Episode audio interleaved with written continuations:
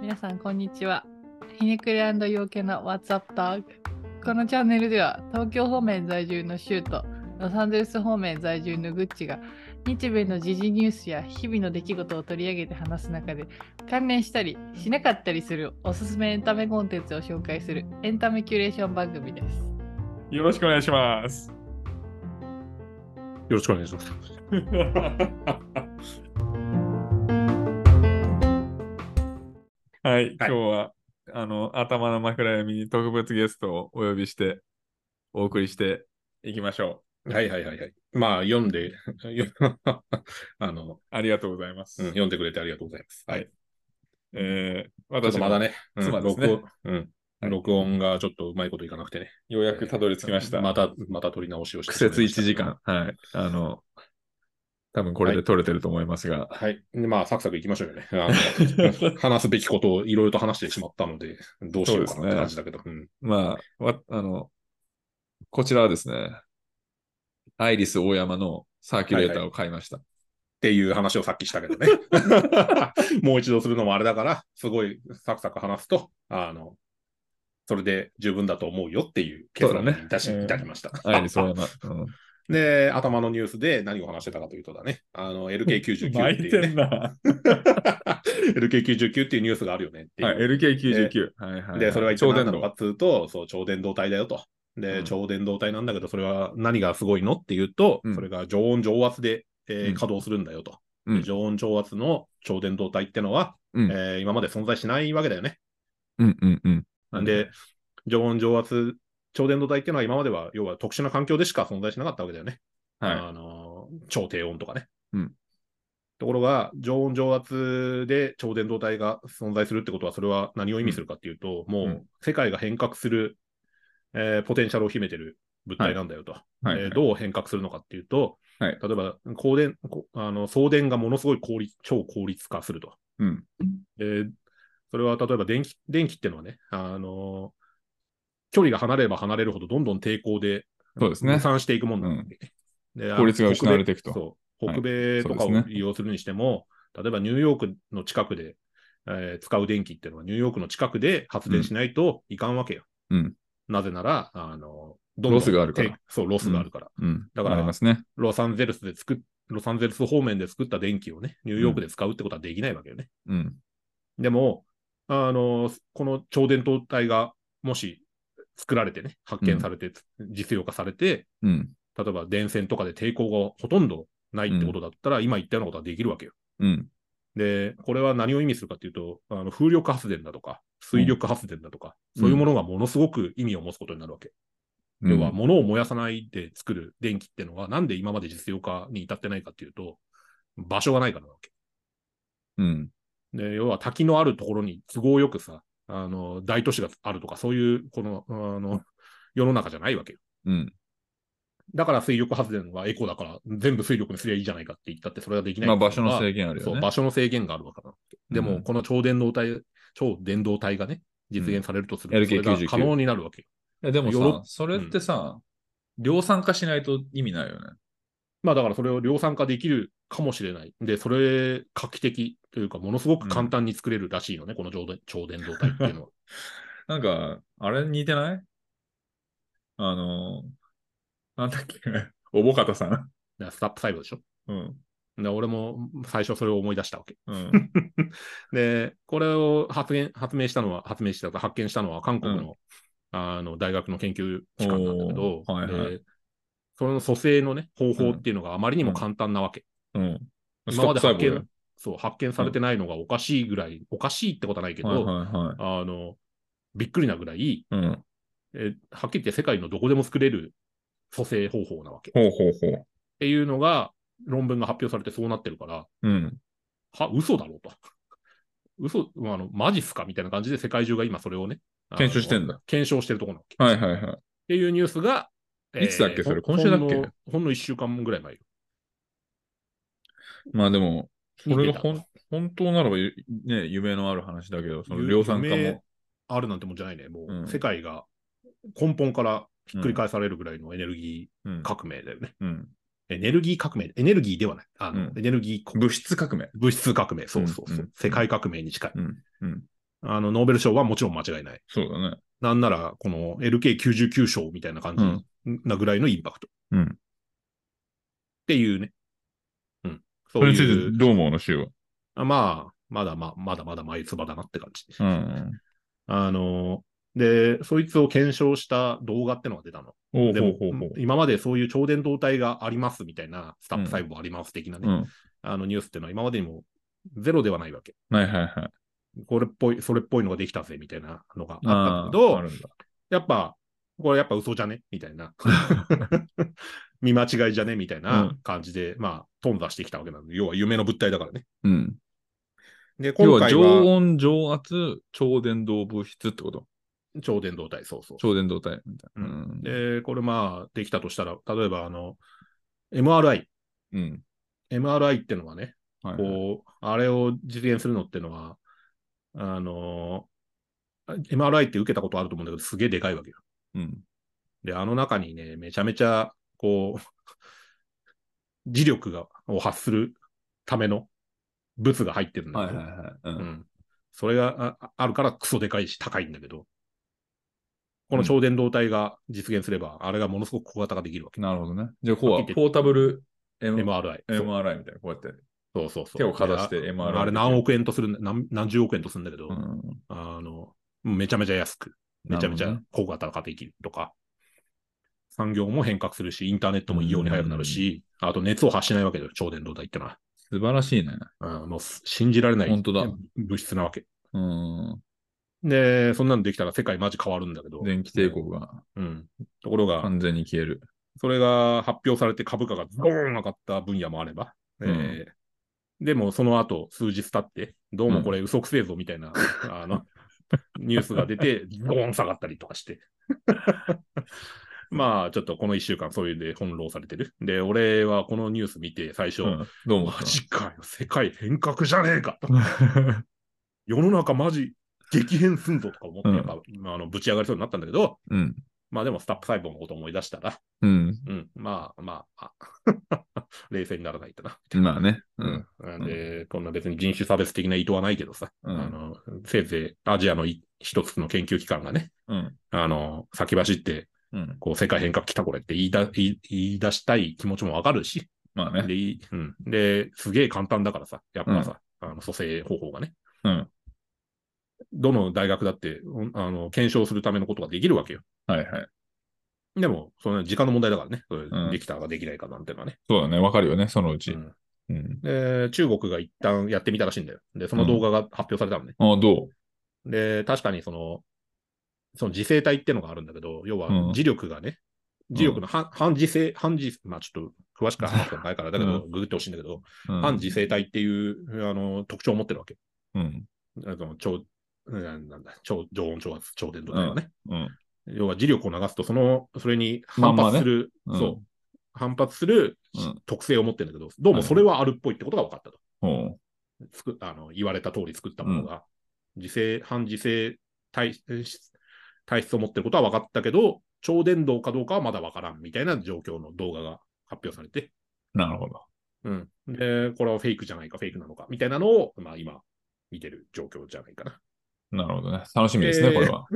楽しみなんだけど、どうもフェイクっぽいぞみたいなのが、 まあ、今今の段階、この8月5日の段階では、うあんの噂されてる状況かな。まあ、科学の進歩ってさ、こういうのの繰り返しでさ、ある日、こう、本物が生まれるみたいなさ、うんうん、そうそう。ままああ、だったじゃん。うん歴史的にあのー俺もさ、別に理系だだとか、こういう研究者でも何でもないから、うあん。のーはっきり言って、すごい詳しいかっていうと全然そういうわけでもなくて、うんまあいや、話したのもさ、いろんなニュースをうん見て、そうね。あのうん簡単にまとめて喋っただけなんだけど、うんでも面白いから、うん。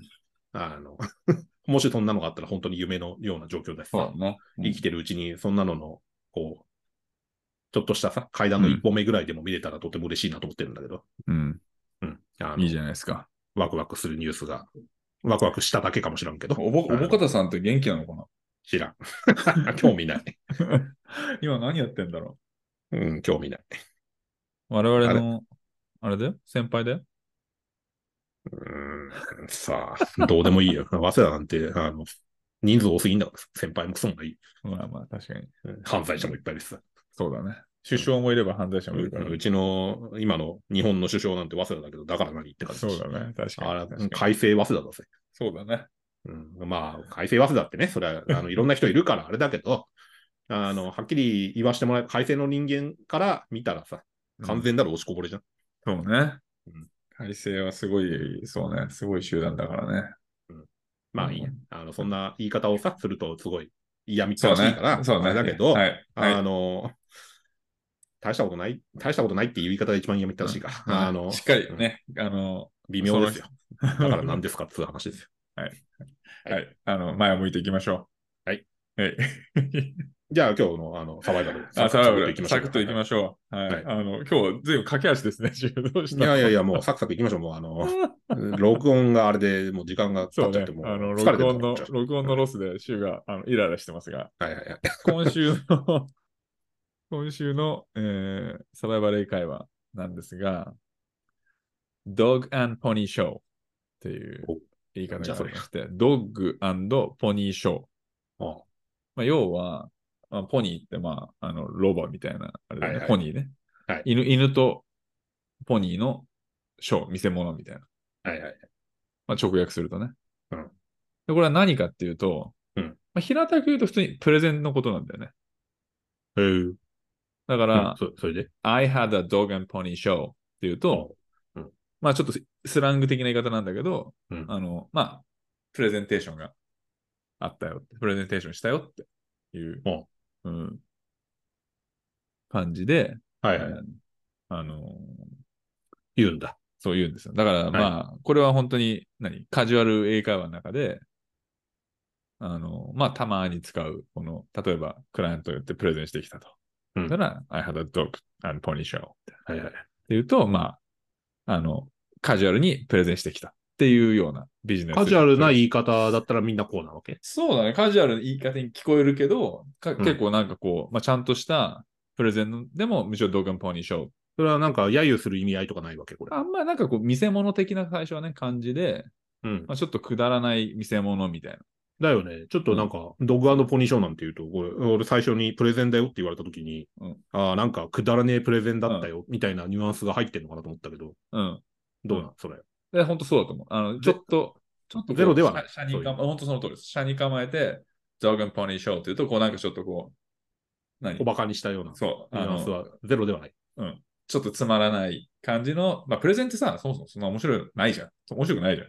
まあ、ワクワクする のもあなるけどくさないけど、例えば大ア体ップルの発表とかね。うんまあまあね。それは本当一部のさ、もう本当に、もう洗練された人たちのプレゼンだとさ、日々さ、毎日行われてるプレゼンなんてさ、うんまあ、退屈だよね。まあまあまあね、退屈じゃ退屈じゃん。っていまうあ、のを犬、のこう犬の品評会見て見に来たよ。そう、みたドいなーガンポニーショーって言う見てきとたよ、あの、まあ、プレゼンしてきたよ、みたいな。ああ、はい、はい。で、今、 あの、 ポニー、ポニーロバって言ったら、うんあの、妻から、あの、ポニーはロバじゃなくて馬だよって、訂正いや、がああれりまはしたわね。わかりわかりますすいよ。ません。ロバじゃありませんでした。はい、そうですね。 はいということで、今週はですね、あの、まあ、あープレゼンテーションを意味するドッグポニーショーということで。まあでもね、週あの、ううんん、日本人もさ、なんか、紙芝居見てきたわ。みたいあ、なそう、うん。感じでしそょうそうそ多う分。うんそんな感じんかだね。うん。そういう、ちょっとね、別に小馬鹿にするじゃないけど、うん。うん、はいはい。あの、スライドショーだったわ、みたいなさそ、うそうそうそう。言い方、そういうことあるもんね。そうそう。っていうのはね、たまにね、結構出てきて、俺最初さ、わかんない時にさ、うんわかんないじゃん。動画ポニーショーとか言われてもさ、わかんない。本当なんかサーカス見てきたのかな、この人みたいな。うん、うん。まだ覚えててそういうふうに思った記憶があって、なるほど。えなんだろうと思って調べたら、あ、あプレゼンのことみたいな。ってう。いうのをね、あの、恥かかずに自分で Google で調べて、あ、よかったって思った記憶が。なるほどね。そうこれ結構使うんだ。使うとか、まあ、たまに出てくるかな。言い回し今する人もいるみたいな。そうそうそう。会話の中で。で、知らないとさ、いきなり動画ポニーショーとか言われてもさ、はあじゃん。あー。はあだね。だから一回知るともう絶対忘れないじゃん。動画ポニーショーってさ、なんか確かにね。結構独特な言い回しだからさ。そうそういうのをね、あの、知りたいわけよ。そう、だから週もね、もしプレゼンすることがあれば、ちょっと動画ポニーショーだ。まあ、俺の場合言うっていうよりも、その人が言ってるのを聞いて、 そうだねああれだなっていうあパターンが多分多いと思うけどそれこそ、あの、ベーターコースローって出てくるんじゃない出てくるかもね。っ出てきてそういな。うか、そう、あのーごめんね、ちょっと脱線するけど、あの、うん町山智弘っていいんじゃん。あっちや、聞いたことない。なんだっけ、それ。映画評論家。はいはいはい。で、あーあの人、アメリカに住んでんだよ。うんうんうん。で、もうずっと住んでんだよ。うんうん。、で、映画評論家をずっとやってるんだけど、はいはいで、今もね、TBS ラジオかなんかに、うんあの、レギュラーで出てて、映画のね、えー映画のニュースとかを、ああ、ともひろ、はいはいはいはい。あの、もしくはアメリカの映画のね、 映画界の現状とかをさ、うんうんうんレポートしたり、あまあそういう YouTube とかやってんだけど、うんうん。それを割と昔から聞いててね。はいはい。で、彼は今やってるサバイバル英会話的な、うんうんあ、の、英会話のフレーズみたいなのをね、やってんの割と紹介したりもするんだけど、まあ、えーポニーショーとかは聞いたことないけど、うん。俺そういう感覚で君の話を今聞いてるから。おーあ、ちょっと俺見てみようかな。うん、まあ町山智弘は、うん。まあ、違う、早稲田じゃん。早稲田だようんそうだよ。 町山は有名だよ。 えー、なんか俺見見たことある。字面は見たことある。ううんん、顔も多分見たことあるよ。うん、映画なんだね。あの、アカデミー賞とかの発表とかには、毎度毎度、なんかライブとかでうーん。やってるし、あの、まあ、ちょっと思想的にね、あの、割と偏った人でもあるから、そういうのが嫌いな人は、あんまりあの評価してないみたいだけど、俺は割と好きだから、えー、ちょっとじゃあ見てみようかな。そんな感じで。はい。ということで、今回はですね、ドッグポニーショーということで。はい、はい、ありがとうございます。ありがとうございます。はい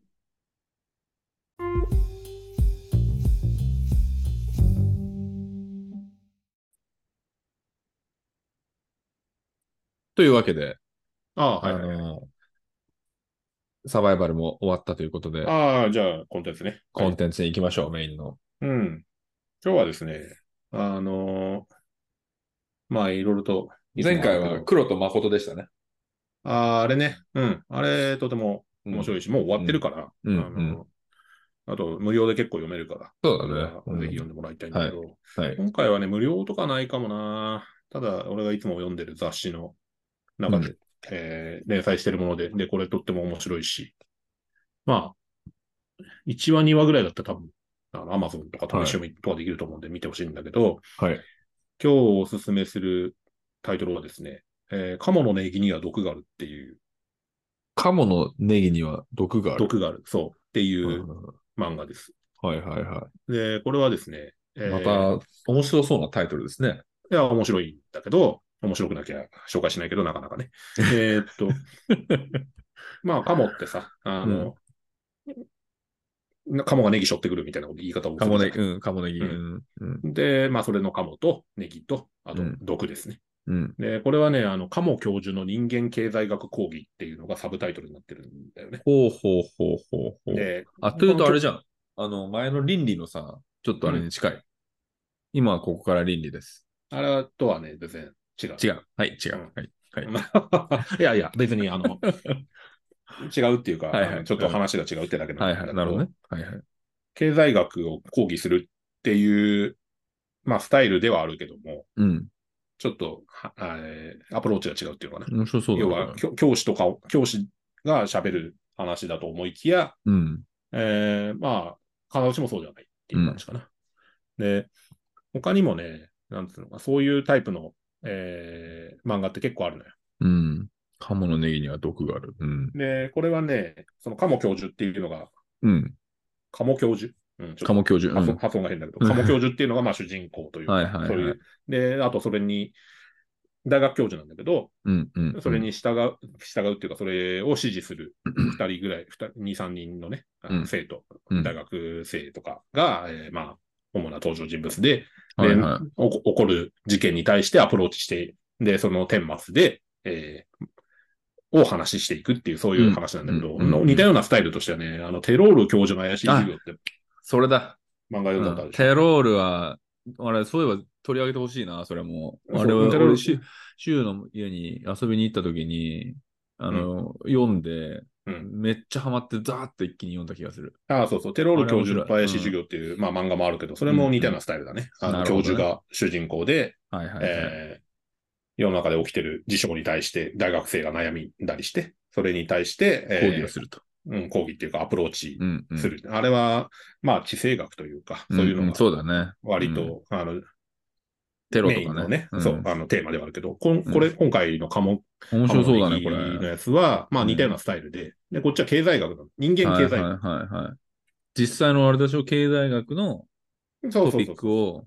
まあ、あの大学生を、が、あの、そう、そう、遭遇しがちな、まうあ、ん実際の事件とかに絡めながら、えー語っていくって、そういう授業で。で、これは、興味持つ、あの、トピックとしては、うん。書いてるあの作者がね、うんえー、海谷忍っていうね、はいは海谷忍かな、書いた、まうあ、んちょっと読み方わかんないい。けうど、んうんうん。人で、で、絵見ればわかると思うんだけど、ライアーゲーム書いた人なんだわ。あライアーゲーム読んだことあるでしょあ。ある。ドラマも見たことあるねそう。あれは要はさ、あの人間のその心理をついそうだよた。な。そうだよな嘘をつく。で、嘘をつかれる。えー騙される人間と騙す人間みたいなのをさ、こう、まあ、鋭くえぐった話じゃん。うんうんうん。で、ああいうなんか心理、人間心理に基づいた、こうん。ねう、騙し合いゲームみたいなのうがん好きうなん人は、まあ、結構好きだろうから、うんうんうん。でこれもね見ちゃうハマって見ちゃうよね。うんそういうパターンがとってもあって。うん。で、これ、今回のそのカモネギにはですね、あの原案がいるんですよ。うんうんうん。で、原案の人、ちょっと名前これ読み方、夏原武かなっうんうん、ていう名前だと思うんだけど、はいはい。この人は原作ではあるんだけど、原作というか原案ではあるんだけど、うんこの人の原案をやってた作品っていうのはこれまでにもいろいろあって、うんクロサギっていう漫画はいがはい昔あってですね、うんうんうんクロサギってなんだろう、それも結構売れたし、ドラマ化も多分された。うん。えーなんか、クロサギってきみ聞いたことあんな。うん名前もね、結構有名。うん漫画界では普通にしうんみんな知っててもおかしくない。うん。絵も綺麗だった。うんで、これを実際に原案した人で、うんでこのクロサギは、まあ、詐欺師の漫画だわね。はいはい。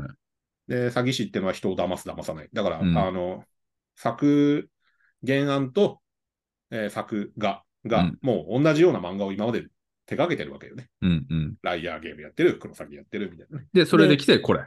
そう、タッグを組んで書いてるのが、おカもモろメそギアドうやん。あもうめちゃめちゃ面白おいもろそうやん。鉄板じゃん、そしたらもう。鉄板なんです。で、このカモの、カモ教授っていうのは、あの、教授ではある若いんだけど、割と。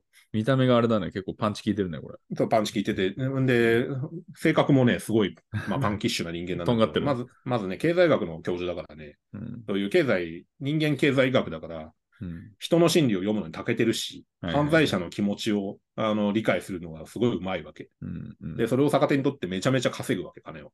はいはい。え大学教授でありながらめっちゃ金持ってるのね。うん。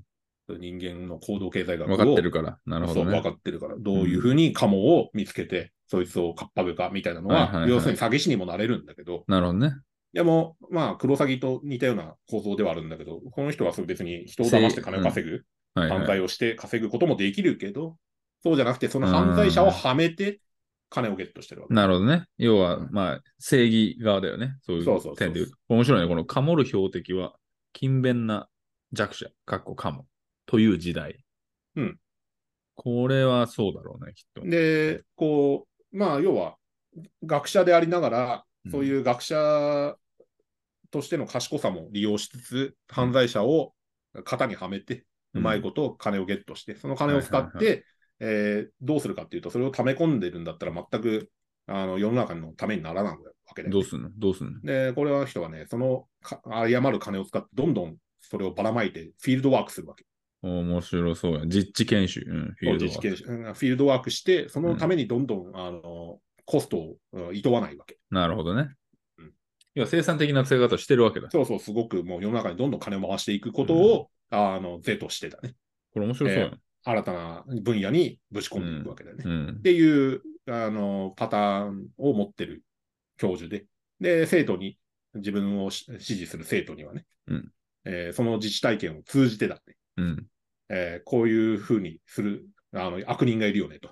うんじゃあ、こういううん悪人が次にどう行動するかを考えてみようみたいな課題を与えて、おもろそうやん。で、そのフィールドワークに、まあ、あの、生徒や自分のね、周りの人間を巻き込んで、体験学習とというかね。体験学習させて、うで、ん世の中のカモはどういうふうに行動するのか。で、そのカモを騙す、えー詐欺師はどういうふうな、うん。えー思想やはいはいはい行。動原理のもとにそれを行うか、みたいなのをどんどんやっていくって、そういう話、これ今まだ続いてんの続いてる。これ週、何持ってる持ってるし、あのちょっと今度、あの、日本帰った時電に子。うん、電子書籍でもあるし、あ、あるんだ。うん。うん、で、まだね、あの続いてそんなに時間経ってなない何巻くらいあるのこれ。今1あ巻ーの。多分ね、4巻かそうなんだと思うけど、出てんだね。うんん。面白そうだね、これ。この人ね、あの、要はライアーゲームとか見てればわかるけど、すごくね、頭も使う漫画だし、でも絵もも綺麗だし、で、出てくる人間が本当にね、あの人間のクズみたいなのが、まあ、うんうんうん人間のクズっつってもこれ、ちゃんとモデルとなるようなね、事件が今までに、ううんん。あるから。詐欺側のね、そう。そうで、例えばマルチ、マルチ。マルチ商法だとか、ポンジスキームとかね。そうそう、うんポンジスキームとか、マルチだとか、あとはそうね、いろんな事件をモデルにしてるはしてるんだけどあ、してるんだ、実際の。そうしてる。で、うんしかも面白そう、実際に、なんだ、世の中の人間が、うんあの、騙されそうな話が結構多いし、うんあと最近で言うと、例えば、事業の再構築こ補助金とかコロナでさ、何それわかんない。事業だからコロナの補助金とか出たわけよ。うん。えーコロナで営業停止にな、営業停止に追い込まれるようなさ、うん。あの、飲食店だとか、うん。小売店とかが、うん。えー潰れるじゃん、そのままだったら。うん。うん。だから、あの役、役所がね、ら、うん。役所というか政府が、そういう人たちのためにさ、うん。えー補助金を出したわけ。うん。で、それをううまい、うまいことせしめるようなあの人間とかが、人間とか関連とかがいるわけよね。あーはいはいで、実際にそういう事件が起きてるし、経産省のやつ捕まったとかってやつか。逮捕されてるわけよあ。ーで、そういうのがモデルになってたりするんでね。はいはいはあの、作中で語られてるね。い。なるほど。で、それを、そそういう連中がどうやってそれをやったかっていうのがさ、ニュース見てるだけではピンとこなかったりするでしょ確かに。うん。ところが漫画でそれをまあ、あの実際に登場人物に再現させることでだね。うん。まあそういうその事業というか詐欺のスキームはどういうものだったのか。で、実際にそういう犯罪者がいたわけなんだけども、うん。うん。うんそういうのが人間のどういう心理を逆手にとって、それを可能にしたかっていうのを、こう、暴く側から、こはのい主人公、フィクションであるからね、主人公として、えーそれを暴いたことで、まあ説明になってるっていうのかな。うん今、試し読みしてるけど、これおもろ面白いよ。まあめっちゃ面白いよ、これうん。俺は面白いね。まあ、結構ね、難しいかもしれないけどね、あの、普通の人にはね。でもまあうん多少はちゃん。ちゃんと読めば、うん、ちゃんと読む賢さ、賢い人だったら、とても面白いと。中途半端に知的レベルが高くて、生地頭いいせいで仮想通貨の理論が理解できないことを認めたがらない人たち。この層完全にかも。と、ていうねそういうね、うんそう、あの、で、カモのネギって、カモっていうね、うん。あの、ワードが割とキー、キー、キーになってて、こうんの漫画の中ではね。自分はカモじゃないっていう人間がやっぱり一番のカモなんだかもなんだね。はいはい、はい。で、そういうのに騙されないためには、自分が、あの、情報弱者であるよとうんいうんううん自覚を持って行動しないといかんわけよ。いやー、これは本当に現実問題あるよね。そう。あの、中途半端に賢い人間こそ騙しやすい。あ、そう、そうだね。うん。で、これは、そういうテロール教授のうん林授業とかでも、あの、実際にそういうふうにやっぱ語られてて、うん。あれに出てくるに、あの、大学っていうのは早稲田大学なんだけど、 はいはいはい。ね、そうだよ、確か。早稲田大学なんだけど、うん。あの、な、なんか変な名前だたやっぱねこう、中途半端にみんな賢いんだよ。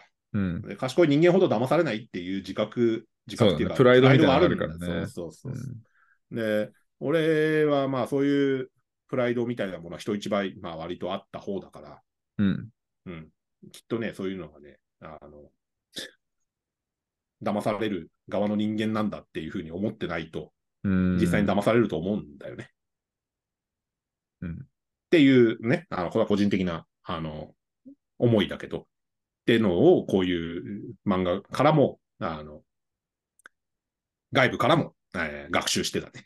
なるほどね。いや、これ今、面白い、これ。タンポポファンド。これ、ポンジスキームだね、多分。うん、そうまさにファンドね。うん。っていうのを、こうね、あの、いろいろと、漫画とかでも、そういうことを日常的にね、自覚していかないと、どんどん増長素晴し、あの、しかねないからね。うん。